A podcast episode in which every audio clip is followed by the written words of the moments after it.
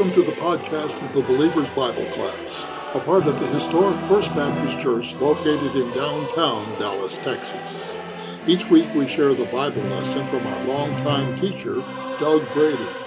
Doug has studied the biblical scriptures throughout his life and is knowledgeable in both ancient Greek and Hebrew, which makes his explanations of scripture all the more interesting and most certainly all the more accurate. Professionally, Doug is an attorney, although he considers his Bible teaching as his godly profession.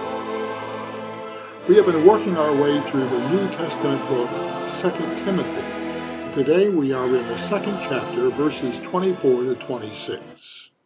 As I have mentioned before, the Apostle Paul is training his protege, Timothy, who is the pastor of the most important of churches in the first century, and the way that the gospel should be spread.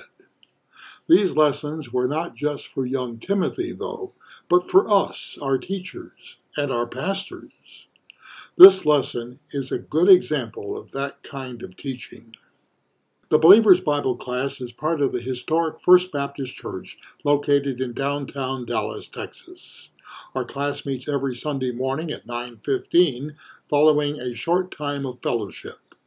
Then our teacher, Doug Brady, digs deeply into the scriptures, as you will hear in this lesson today. We invite visitors to our class located in the LaVorne Hall, located on the lower level of our new worship center building. We invite you to visit with us if you are in the area. Well, I see that Doug is at the podium, ready to begin, so open your Bible to Second Timothy chapter two. Here now is our longtime teacher and my good friend, Doug Brady. Let's talk for just a minute about where we are in Second Timothy, because I think it's important for us to realize Timothy has been appointed pastor of what church? Corinthians. Corinthians is what my uh, favorite Amalekite suggests. Is that correct? Yes. Oh, uh, you mean Ephesus. Ephesus. Yes, Ephesus. I, you know, you need to listen to your wife before you answer instead of after you answer. She was slow. Oh, well, okay. Uh, I've never counted her as slow, but uh, be that as it may, he was the pastor at Ephesus, and yet things were starting to stress in him. He was getting opposition from without and opposition from within. And something called apostasy was moving into that church. And Paul talked about a couple of heretics there who said, Jesus has already come back. You know, if you really believed that today, how terrible a shape you would be in. Now, Paul is telling Timothy that you need to understand who's in control. You can't lose heart. You can't give up. And in fact, he gave him some examples of that. He said, does the soldier give up? No, he fights to the end. Does the athlete who competes in a world-class level, does he ever give up? No, he competes to the end. Then he talked about the farmer who has to work hard hoping that the crop will come in. And then he talked about vessels, and he talked about himself. And today, he's going to talk about the last example that he's going to give of how you have to keep fighting. You have to keep on. You have to keep trusting, no matter how widespread the opposition is or how difficult the persecution becomes. You can't quit. You remember, he told him, you don't have the, God didn't give you the spirit of fear. He gave you the spirit of power and of love, and of self-control. That's what you've got to do. So his last illustration here, to provide us motivation, is going to have to be about a faithful servant. Now let's just talk about a slave for a minute. Can a slave say, you know what, I've had enough of this, I think I'll just quit? No, you can't do that. Now, let's talk about a summary outline here of these three verses we're going to look at this morning. The first part is the call to servanthood. The second verse is going to talk about God's goals for his servant. I like the last one the most because that's God's plan to use his servants to thwart the plans of the enemy. You know, I don't like to get in a fight where I can't shoot back. if you know what I mean. And God wants us to respond to the enemy in certain ways. But before we get into this passage, let's ask God to bless the study. Dear Father, I thank you for the opportunity to have a free and open Bible. And I thank you so much to have a church that allows us to come here and meet and share what's in your word. Father, you know that this church is a target of the wicked one.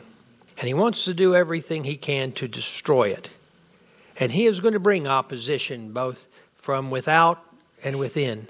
I pray that you protect this church, that you keep her pure in her doctrinal understanding. And I pray, Father, that you bring about her people to understand that they are to be watchmen on the walls. And their job is to warn of oncoming danger. And I pray, Father, that you will help us to recognize this responsibility. Now, Father, as we look at this passage about the divine servant, I pray that your Holy Spirit will be the teacher today and that he will work in our hearts and show us what you want us to see. I pray these things, Father, in the name of your Son, Jesus, and the power of your Holy Spirit. Amen. Amen. Starting in verse twenty-four of chapter two, it says, "The Lord's bondservant must not be quarrelsome, but be kind to all, be able to teach, and patient when wronged." Well, we're going to need to break this down because I think it's very important to understand. Now, the New American Standard translates that word bondservant. Does the New King James do the same thing, bondservant? And I think the King James does too. Now, those that translation on behalf of all of those people is a compromise. It sounds better to translate it that way than what it really means, because this word in the Greek is doulos, and it means slave. Now, in our country, slavery is kind of a dirty word, and well, it should be in the respects that our history ha- has uh, unfortunately forced to deal with it. But the fact is, we're talking about a different kind of slavery here. In the slavery in the history of our nation, one human being thought he had the right to own another human being. This type of slavery is totally different. The type of slavery we're looking at here is the fact that every human being is a slave. You say, "Oh, no, not me." You say, "No, not me." You're wrong. You are. But the difference in this kind of slavery is you get to choose who your master will be. You get to choose. You need to make that choice wisely. And that is the concept Paul is trying to get across. And we need to see it. Now, some of you say, "Doug, I've never heard that before. I'm just not sure I can accept that. I'm not sure the Bible teaches that." Well, you know who's wrong? The one who hasn't told you that up to now. That's the one who's wrong. Let's look in Romans. Maybe one of the greatest theological treatises that's ever been written. It certainly was written by the greatest theologian to ever live. You have a question? I heard years ago from K. Arthur that a bond slave, someone that was free, they did their term, then they decided to stay under, and they had their ears pierced, ear pierced, and they were choosing to be the servant. So they were choosing, it's a, bond, it's a different kind of slave. But doulos is the lowest type of slave. That's why they compromise by translating it that way. That's just not what doulos means. Doulos means an absolute slave, one that has no choice, a Greco-Roman slave. And if K. Arthur taught that, I'm afraid, as I look at this, Weiss would agree that this is the lowest level. Andy Woods would agree this is at the lowest level. And I can name you four or five others that I studied to make certain that what I'm saying is accurate. Because every translation is translating it. Why do they translate it bondservant then? Because you see, it's not as alarming. We're going to find next week a word uh, that is not translated correct by any of our Bibles. And, and you're going to find this happens. But let's look at this. Is it really that? Starting in Romans chapter six, verse five, For if we have become united with him in the likeness of his death, certainly we are also we also be in the likeness of his resurrection. Knowing this, that our old self was crucified with him, in order that our body of sin might be done away with, so that we would no longer be slaves to sin. Now notice that. No longer be slaves to sin. Do you not know that when you present yourselves to someone as slaves for obedience, you are slaves of the one whom you obey, either of sin resulting in death, or of obedience resulting in righteousness? But thanks be to God that though you were slaves of sin, you have become obedient from the heart to the form of teaching to which you were committed, and you have been freed from sin, and you became slaves of righteousness. So we are slaves. We can choose who owns us, sin and its originator, or the Lord, our Creator, and the freedom giver. But we are slaves. We have a master, and we're to be obedient to that master. And our master is a very merciful master, a very kind and generous master, but we need to recognize that. Well, now, Paul is saying this. Does he say that about himself? Well, if you look in almost every passage, if you start the book of Romans, look what it says. Paul, and here again it says bondservant, Paul, a slave of Christ Jesus, called it as an apostle to set apart for the work of the gospel of God. When he wrote to the Philippians, do you know who was writing, helping him write that book? Timothy.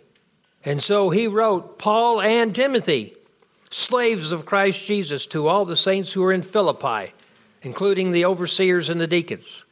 When he wrote to the pastor of the churches of Crete, that is Titus, Paul, a slave of God and apostle of Jesus Christ. Most of the remainder of Paul's epistles contain this same identification. So why does Paul use this model, slavery, as an illustration? Is a slave allowed to quit and give up? No. Can they decide that they just finished being a slave and they're now going to do something else? No. And that's the message he's trying to get across to Timothy. You are the master's slave. You were bought from the slave market of sin, and you can't quit. Now, the next thing he says in this passage about being a, a bondservant or a slave is God's slave must not be quarrelsome. Now, when I hear quarrelsome, I think of, say, a couple of kids in the family who are messing with each other in the back seat of the car on a long car trip. You know, something that's really not that big of a deal, being quarrelsome, you know. That's uh, two girls unhappy in high school over the guy who's talking to one and not to the other, or something else like that. But that's not what this word means. This word, makomai, means to fight. It talks about armed combat or engaged in hand-to-hand struggle. This is a serious word. Quarrelsome, I think, is a, a soft translation. It should be, we must not be combative. Maybe that's the best way to say it, because this is a military term. Paul does not want Timothy to be pugnacious or belligerent when facing the opposition, whether the opposition is from unbelievers or believers. And yet, he is not to be intimidated or fearful of either of those. You don't hear Paul saying, well, some of these people, Timothy, they have a good point. No, he's not saying that. But he's saying, I don't want you to be combative with them. You remember what we talked about in Second Timothy one seven. Love and discipline are, are part of that. And so instead, he says he wants us to be kind to all. Now, do most human beings try to be kind from time to time? Kind to whom? Aha, people that like them, people who are kind to them. Kindness seems to be returned. But to everyone? No. We tend to think that kindness is something that needs to be earned or deserved. That's not what God's saying here. Paul instead says, Timothy, To everyone you come in contact with, you need to be kind. The word kind, we all, I think, understand. It's not one of those words that's or, or statements or admonitions that's hard to understand. It's just hard to do. Julie would tell you, if she was being honest, and usually she's dreadfully honest, that my most difficult time being kind is when I'm in the car. And uh, yes, she's nodding. And I have a series of names that I use for those people who don't know how to drive, especially when they don't know how to drive because they've got, they're texting or they've got a phone to their ear. Now, wait, you're not going to add to this, are you? Go easy. You've got to remember where you are now. I don't text when I drive. Now, my car has the phone through it, so I don't have to be holding up a phone, so I can only drive with one hand and therefore drive slow. Now, we need to understand that kindness is a mark of the believer. Uh, you know, if somebody was asking you, well, how kind are you? What would you say? On a scale of one to ten. But I want to look at this next word. Be kind to all, able to teach. Now, we've talked about, I mean, everybody understands what this word means, right? Actually, that's three words in English, one word in the Greek. I counted it up uh, this week. In the English New Testament, it uses the word teach thirty-six times. This word here in the Greek is didaktikos. Didaktikos. It is only used twice in the New Testament. Only twice. Well, what's the difference between the other things, other words translated to teach, which are forms of this word, but not this word? This is the highest form of this word. This is more of a superlative type form of this word from an English description, and it means suitable for or skillful in teaching. This is talking about top-level teachers. Now, he's telling Timothy he needs to be able to do that. Can you be this kind of teacher without training? Unlikely. Can you be this kind of teacher without studying and preparation? Absolutely not. Well, where else does he use this word in the New Testament? Where else? Well, let me tell you. It's in First Timothy. First Timothy chapter three, starting in verse two. An overseer then. Now we have to stop there. An overseer. What is an overseer? What is he talking about? He's talking about the church. Who is the overseer? Actually, from the New Testament perspective, it is an elder. And in the Greek or in the first century church, they weren't set up with a pastor and deacons and congregation. They were set up with elders, deacons, and a congregation. They might have, when you read about Paul's first missionary journey and he's in the church of Antioch, there was like five elders. One or two or three of them would act as pastors of the church. And then they decided to take, send two of those elders, Paul and Barnabas, on a missionary journey. And they left, left them with three elders. But obviously, in any church, a pastor would be an elder. Now, you don't have a pastor who's not an elder. It's saying this elder then must be above reproach, the husband of one wife. Now, that always causes problems. Actually, that's what some people want to think, but they are in error. Uh, because the same requirement here is assigned to deacons of one wife. And I've studied this very carefully because I wanted to know the answer to that question. And the wording is one wife forever. So that means if you've had more than one wife, or you don't have a wife, you're not qualified to be a pastor or a deacon. And I am a deacon, and I am the husband of one wife at a time. Well, I'm the husband of two wives, and that's why I resigned the deaconate because my current wife, it was not my first wife. Question. He didn't have a wife. You're right. No, if he is called to be an elder, but he cannot be the husband of more than one wife. Now, that's what the Greek says. I've searched it because I wanted to know, for me, what could I do? Uh, this is kind of a side thing. I thought it to be a Pharisee, you had to have a wife. Paul was a Pharisee. At a certain age, but not while you were still a student, in the, and he was a student in Gamaliel's school. I've been told by people in this church that I'm wrong, and that I have to study and find out what I think it says, and I'm afraid that's what it says. And is my understanding of it. But that's not what we're here to get to. I, so I shouldn't have even brought that up probably. Husband of one wife, temperate, prudent, respectable, hospitable, able to teach. That's that same word, didaskikotos or kitos. The elder should be skillful in teaching. Now that brings up a very interesting point. If you go to church and you say, well, this pastor, he's not very good in the pulpit, but he's a great pastor and he's a shepherd and he does all these things. What would that say?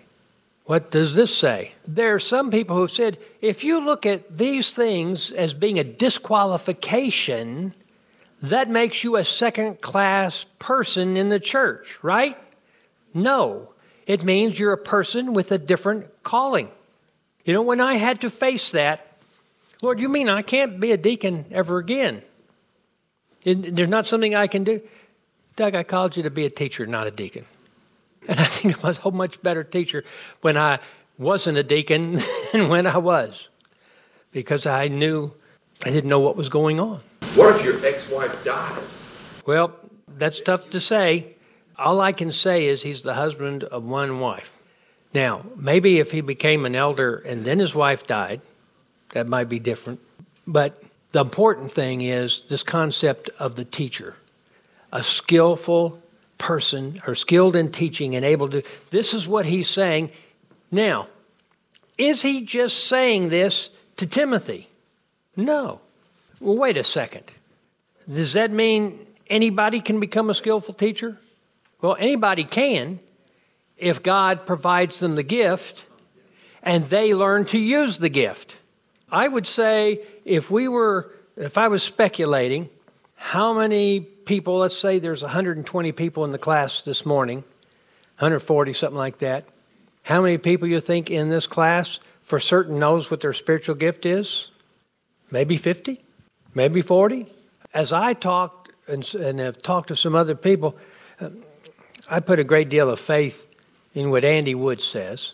He's a brilliant scholar. He's part of the pre-tribulation research group. And he says that most Christians, in his opinion, have more than one spiritual gift. Well, if that's true, then a whole bunch of us don't know. We say, well, I know I have this gift. Yeah, but maybe you have another one. Sometimes we don't want to think about what our other gift is. Why? Because we don't want to be exercising it. But the fact is, he can bring this about. Now, the one final thing he says about these slaves that he wants us to be, his slave, the different things he wants. The last thing is patient. Now, some of us say, God, give me patience and give it to me quickly. I want you to think about this. Is it easy to be patient? Well, let's talk about with people. Is it easy for me to be patient with Aubrey? Oh, yes. Is it as easy for me to be patient with Julie? But I have much easier time being patient with Julie than I do with Don. That's understandable. You knew that was coming, I'm sure. But it's what is the point there? We have an easier time being patient with people who we love, or who at least we're friends with, or that we have a good feeling for or thought of. But is that what it says? No, you have to be patient with the people who have wronged you. Well, Lord, wait a second. Don't you understand those are the most difficult people to be patient with? He says, yes, I do. Now, you think about this. The people in our class, they know You all are up to snuff on so many things, and you know the wickedness going on in our nation. And God is still patient. Is he the one being wronged? Yes, he is. And yet we're saying, stop being patient. Do something. We need to show everybody who and what you are, God. Just like Mary at the feast of uh, in Cana said, Jesus, show them who you are. Vindicate me. He says, woman, it's not my time. I will. Not now. He ran out of patience with Sodom and Gomorrah. He did. But how long did he let it go? Yes. And he wanted to make a clear statement in the scripture.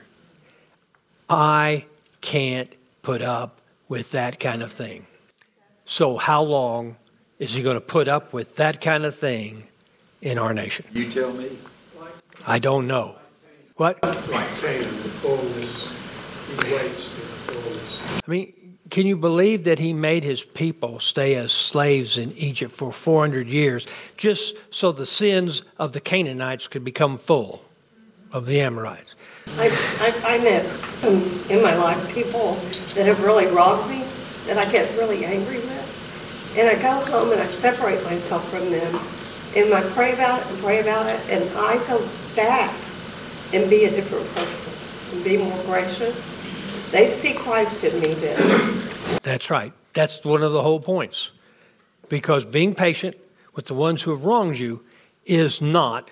And, and this word means to be patient of ills and wrongs and forbearing.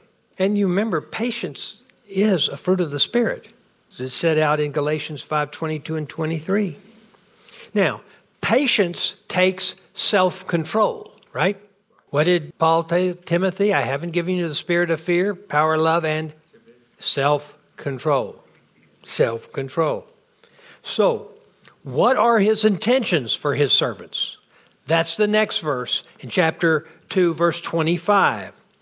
And with gentleness, correcting those who are in opposition, if perhaps God may grant them repentance leading to the knowledge of the truth. Now, first thing. This word gentleness, I don't like that translation. What does it say in the King James or the New King James? Meekness? I think meekness is a better word.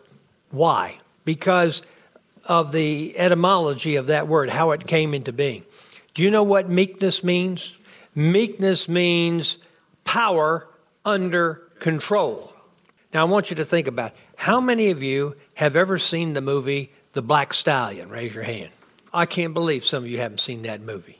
Now, this horse that is in that movie is magnificently beautiful and power. I mean, just rippling with muscles. And at the start of the movie, it's just wild, and no one can control it. And it's on a ship, and there's a shipwreck, and the horse and the little boy get marooned on a desert island. And they're there together. Pretty soon, a friendship starts to form. And then the boy gets where he can ride the horse. And pretty soon, that horse has been tamed to the for that boy. And the two of them are like one as they ride, and he directs that horse. Now, did that horse lose any of his power or strength? No, but it's now under the control of that boy. He goes this way if the boy pulls that way. He goes this way if the boy pulls the other way. He stops when the boy wants to stop, and he starts when the boy wants to start. That's meekness, power under control. What is the perfect example of that?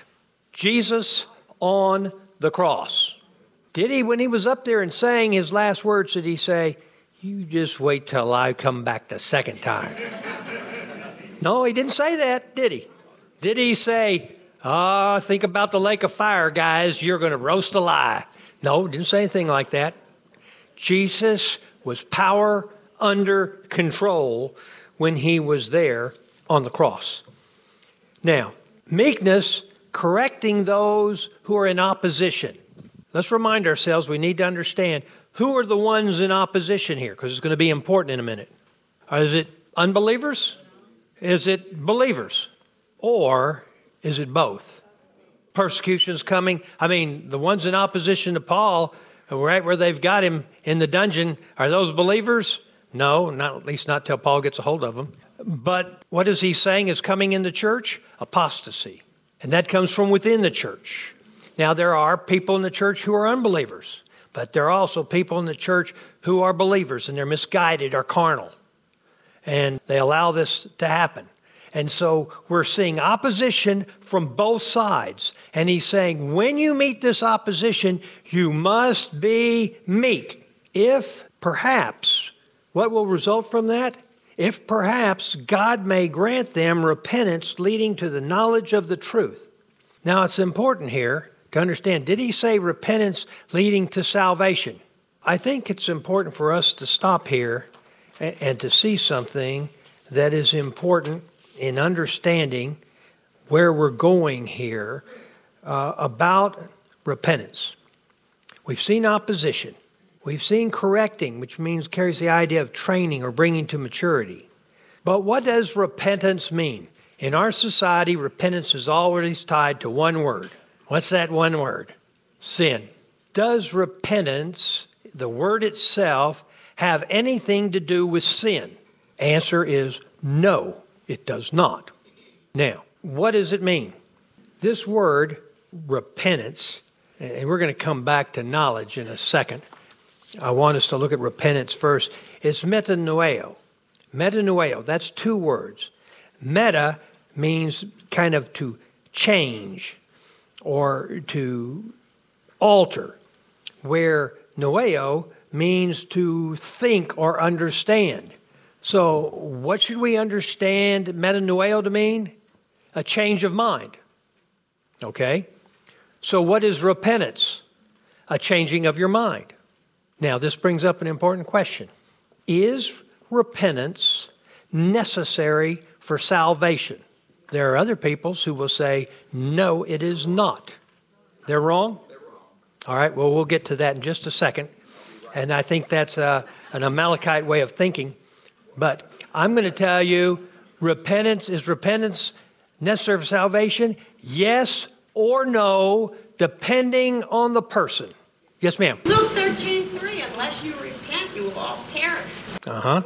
I'm going to talk about that in just a second. Same thing that Peter preached in chapter two of Acts. Repent and be saved.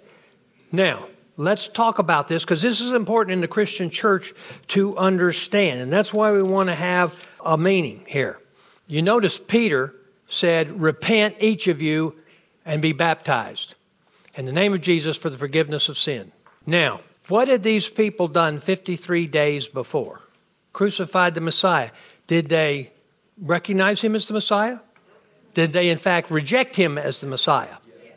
Now, if repentance means changing your mind, can you be saved without changing your mind if you thought God doesn't exist? You can't be saved if you think God doesn't exist.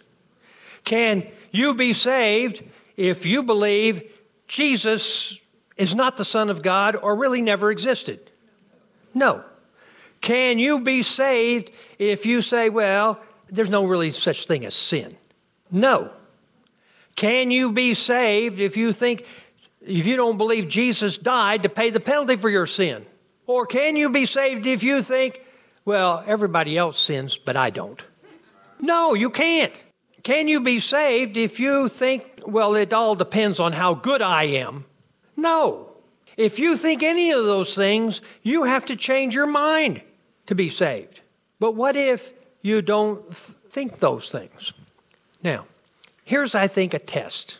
First thing of the question is, is repentance necessary for salvation if you don't have those preconceived ideas that I just talked about? Well, here's the way to tell. Wouldn't somebody like John or Paul know? They wouldn't lie about it, would they? Well, what did John say about salvation? He said, but as many as received him, to them he gave the right to become children of God, even to those who believed on his name. I don't see the word repentance in there one time. Would John lie about that when he's dealing with people? That verse is used in almost every scriptural presentation.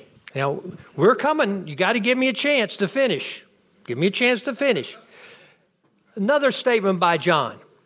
For God so loved the world that he gave his only begotten Son, that whosoever believes in him shall not perish but have, ever, have eternal life. He says anything about repentance? How? He does? Where does he say you have to change your mind? Oh, you have to believe. No, you weren't. Believe in who? Jesus, the Son of God. Now, the same thing would be true by what Paul said in Acts. It's in Acts sixteen. He's talking to the Philippine jailer. Didn't reject Jesus as Messiah. But Paul cried out in a loud voice, "Do not harm yourself. We are all here." And he called for lights, and they rushed in. And trembling with fear, he fell down before Paul and Silas. And after being, having been brought out, he said, "Sirs, what must I do to be saved?" And he said, "Repent and believe in the Lord Jesus." No, oh, no wait, he didn't say that, did he? Now, let's finish first. I want you to look at this verse again. Where does repentance come from? The Holy Spirit is everything. Holy Spirit. He doesn't list all the things you need to do to be saved in that one sentence. But are there more? Do you have to be baptized? Do you have to? You think you have to be baptized to be saved? It says you do have to do these things, and we have to obey the commandments. If you don't obey the commandments, you're not going to be saved. Okay. Now, wait a second. If you don't obey the commandments, you're not going to be saved. That's impossible. No, I, I don't think that's correct. You see, what does it say in Ephesians two, eight, nine? For by grace you've been saved through faith. It's not of yourselves. It's a gift of God. Not as a result of works, lest any man should boast. Now, look at this verse again. With gentleness correcting those in opposition, if perhaps God may grant them repentance. Where does the repentance come from? From the Holy Spirit. From the Holy Spirit, from God, yes. God, all three parts, grants repentance. Can you do that before you're saved? No, repentance comes after when it comes to sin. You have to change your mind. Before, what were you? A slave to sin. Could you stop sinning? Even if you tried real hard? No. But once you're saved, you now have the Holy Spirit indwelling you. And you now have a source of power you didn't have before. And God can change minds. Julie. You know how we debated this for years? And you finally got me because the way I see it. Amazing. The way I Careful. see it. Is that when you become, you believe in Christ, you get the Holy Spirit.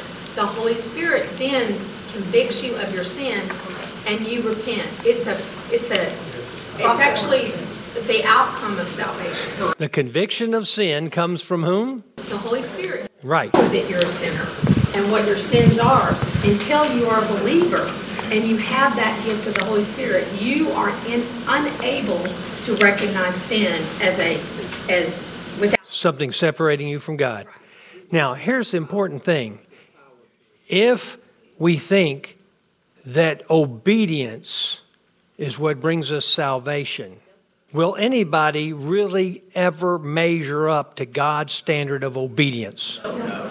Even when you have the Holy Spirit, will you be able to measure up to God? If Jesus didn't pay the penalty for you, you are going to hell. You cannot live good enough. Even with the Holy Spirit residing in you, you still have the old sin nature. I mean, is there anybody in here who's lived a perfect life after you were saved? No.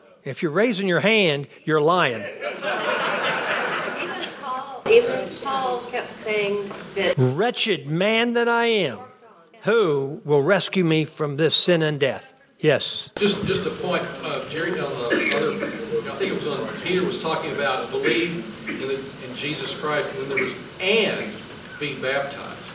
Yep. So that, can you address that? Yes, I can. He was talking about bringing them into the kingdom. That's the belief, the the repentance, changing your mind about Jesus is the first step. What does God want us to do after we receive Jesus as our Savior? Proclaim it to the rest of the world. How do we do that? Baptize. There's some denominations that say you've got to do both. His audience was Jewish too. Yes. And that's important to recognize. Audience. And you have to understand salvation alone, by Christ alone, by faith alone, in God's Word alone. That's it. It's nothing that we do. ourselves. So we can never say, oh no, I earned this. Yes, ma'am. Okay, um, Hebrews ten twenty-six, if we willingly sin, there is no more sacrifice. If we willingly sin, there's no more sacrifice. There is no more sacrifice. Now, what was the people that the book of Hebrews was addressed to? Do you know? It was Jewish people who were facing persecution, and they were saying, you know what? I wasn't persecuted like this when I was a Jew, when I was believing the Jewish faith, just when I became a Christian. I'm going back to Judaism, right? And our pastor taught us a whole series on that. What that is in effect saying is, you think you can go back to Judaism and you think you can get a sacrifice that'll change that? No, you can't. The sacrifice of Jesus lasts forever, covers every sin. There is no sin that a person can commit that is not covered by Jesus' sacrifice, unless you choose to refuse to, you reject him and say, I'm not believing. Blaspheming the Holy Spirit, though, is in effect saying no to him when he is wooing you to receive his Son, or receive the Son of God as your Savior. That's the blasphemy. We can't even we can't even take pride of, okay, I came to a point in my life where I'm going to see God. No, he called. It, it, it's all God and none us. And that's where salvation comes in.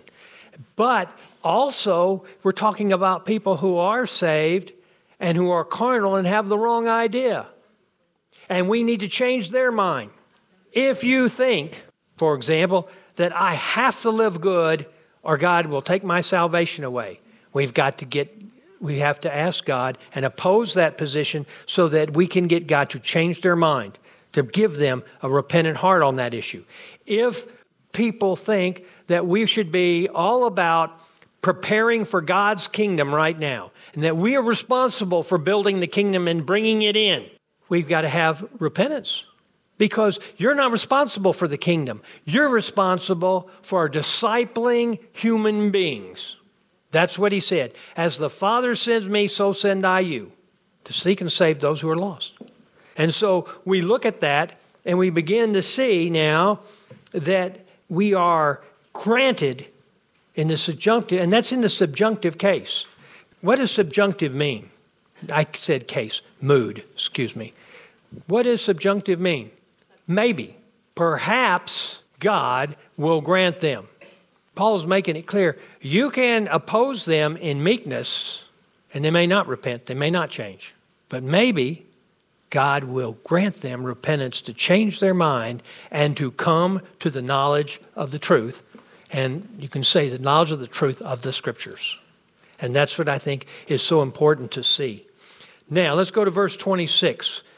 In the brief time we've got left, we want to look at this, and it says, now, remember, this was God's plan for his servants to interfere with Satan, and they may come to their senses and escape the snare of the devil, having been held captive by him to do his will. What is he saying here? It's hard to understand sometimes when you have one Greek word and you translate it in six English words. The Greek word ananapho, ananapho is translated, they may come to their senses. One word. It means to return to soberness or to regain your senses. This verb is also in the subjunctive mood. We as a servants are not working toward a certainty in the response of unbelievers, but a possibility that they may be freed. What is he saying has happened to these people? They have been entrapped. Entrapped by who? By Satan.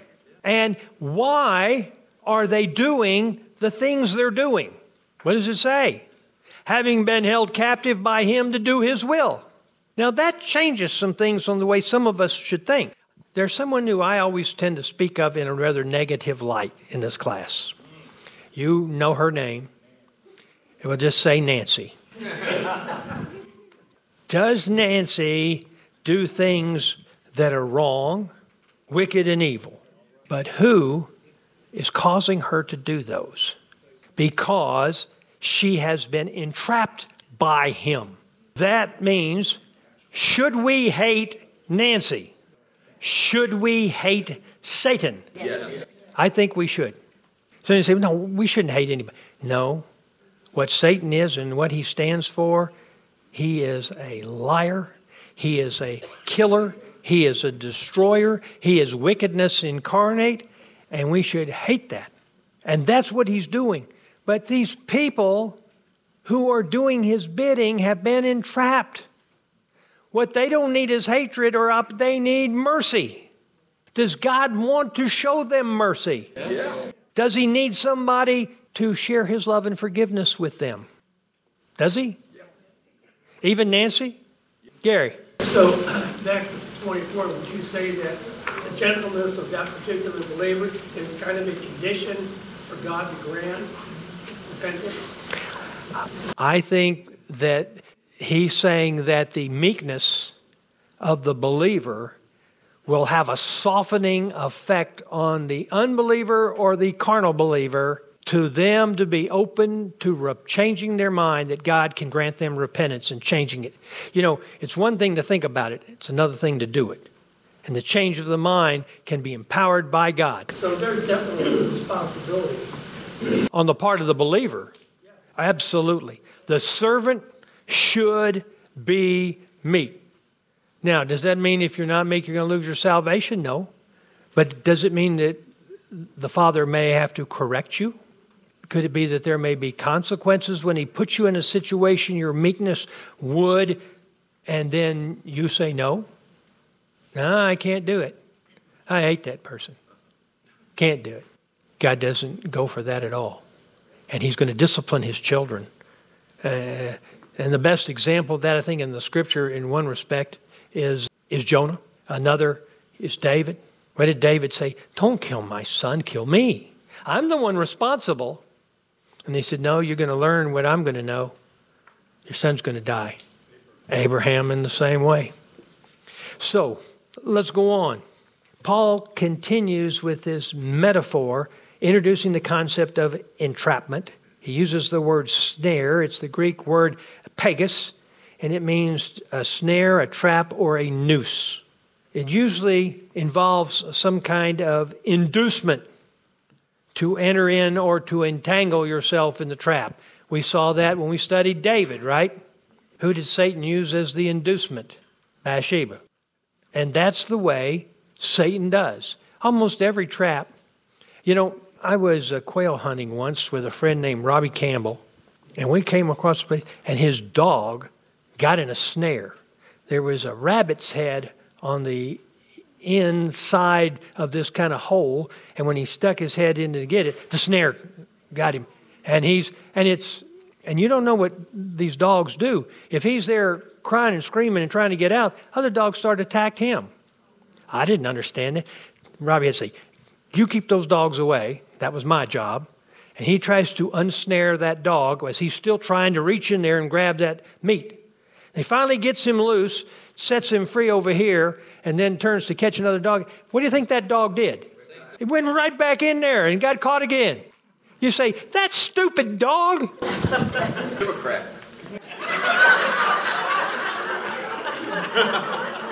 I'd have to say, wait a second, that goes across party lines.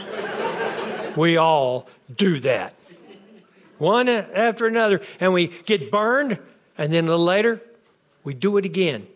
And we've got to see, that's what these people, these people that don't have Jesus, don't have the Holy Spirit in them, do they have any chance of not being, of getting out of that trap? None at all. Pardon me? So, I find myself being very angry lately by reading the news. Yes. I, I live with a woman like that. Awful. So what you're saying is these, and it's obvious from what you're saying, Nancy is entrapped and all the other people. So, and Bill Gates. Should that mean you shouldn't hate Bill Gates? No, you shouldn't hate him. But should I, I, I, Should you oppose him? What does the verse say uh, before? But should he pay consequences? Yes, but it's not your decision, it's the government's decision. That's the way the government is, you are part of the government as... The government is of the people, we the people, by the people, et cetera. But, well, not anymore because of what's happened in the deep state. But be that as it may, yes, they should, if we have a vote, on it, you should vote. He's a traitor. He should have the consequences. But that does that mean you shouldn't love him? When God throws, let's assume Nancy Pelosi will never go, never invite Jesus into her heart.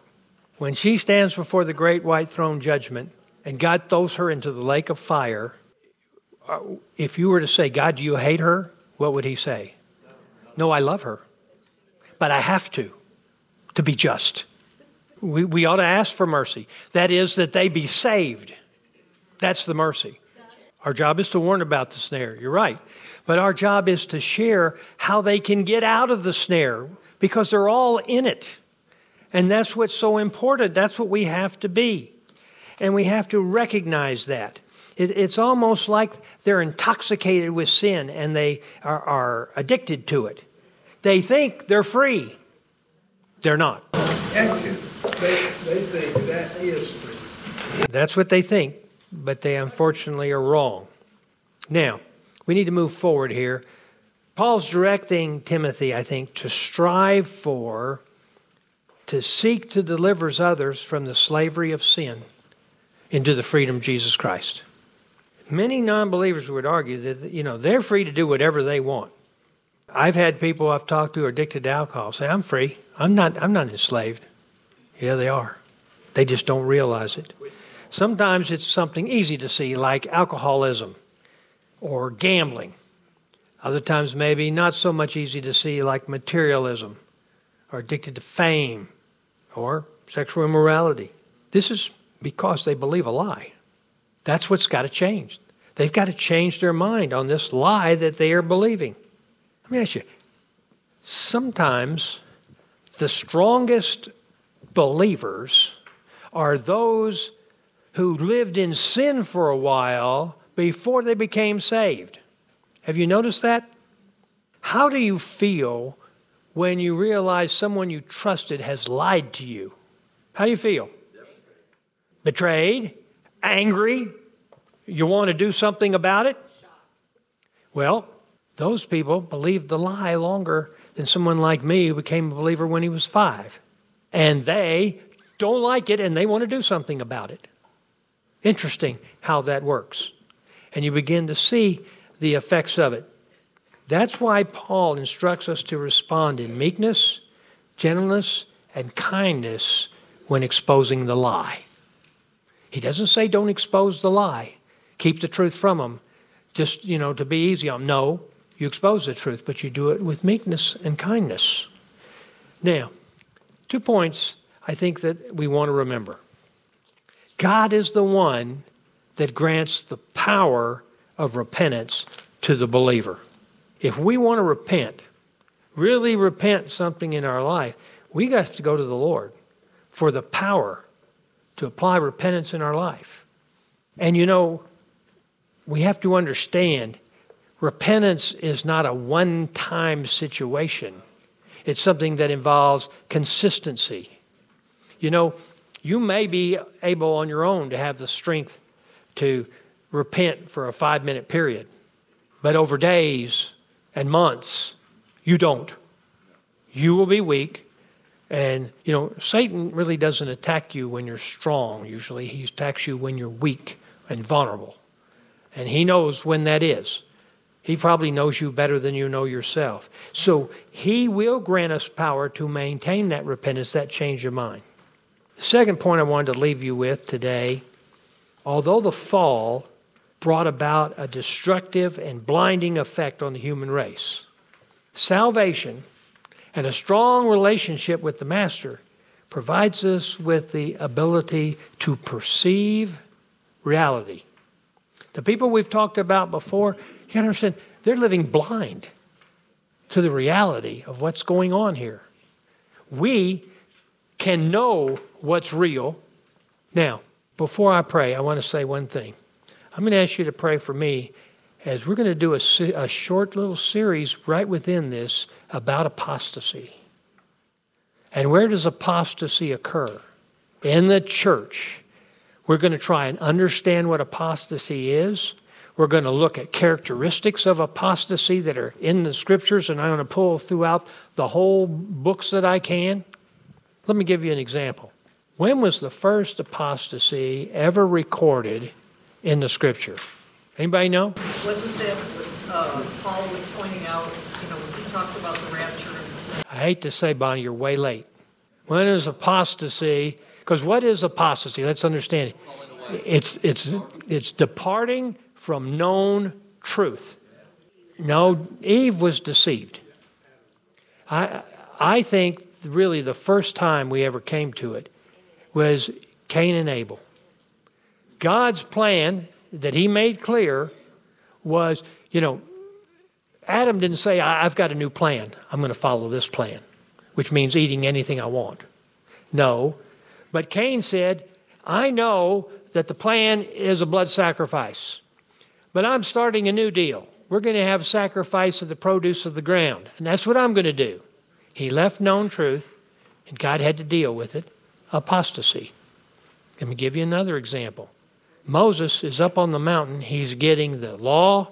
He's getting the, the instructions to build the tabernacle. He's doing all these things. And then Joshua says, my master, I hear the sound of war going on down there in the camp. We've got to go back down immediately. And Moses says, Joshua, that's not the sound of war. What was the known truth? That God was their God. He was the one who led them out of Egypt. He was the one who provided the passage in the Red Sea. He was the one who gave them water to drink. He was the one who gave them food to drink. He was the one who gave them direction. He was sitting there in the night as a pillar of fire and in the day as a pillar of cloud. And now they're down there worshiping a golden calf.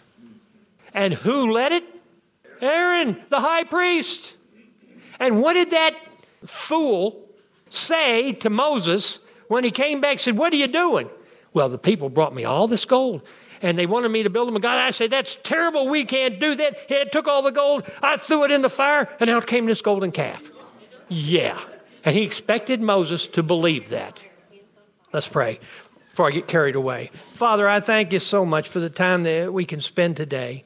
And we're studying these examples that you've given us. Help us to see that we can't quit, that we're a part of the church, your bride, but we're also the slaves of the Father, and that we need to be obedient to him, and we need to follow his direction. And he will give us the power to do that if we simply ask him for it. Now, Father, I pray that you'll protect our church, that you'll keep apostasy away from it. I pray that your people will be watchmen on the walls, watching for false doctrine, watching for these little things that can come in and we think, well, that's kind of innocent. Don't say anything. And then it grows and metastasizes. And then we're in apostasy. Help us, Father, to protect our church by being faithful watchmen and reporting what's going on.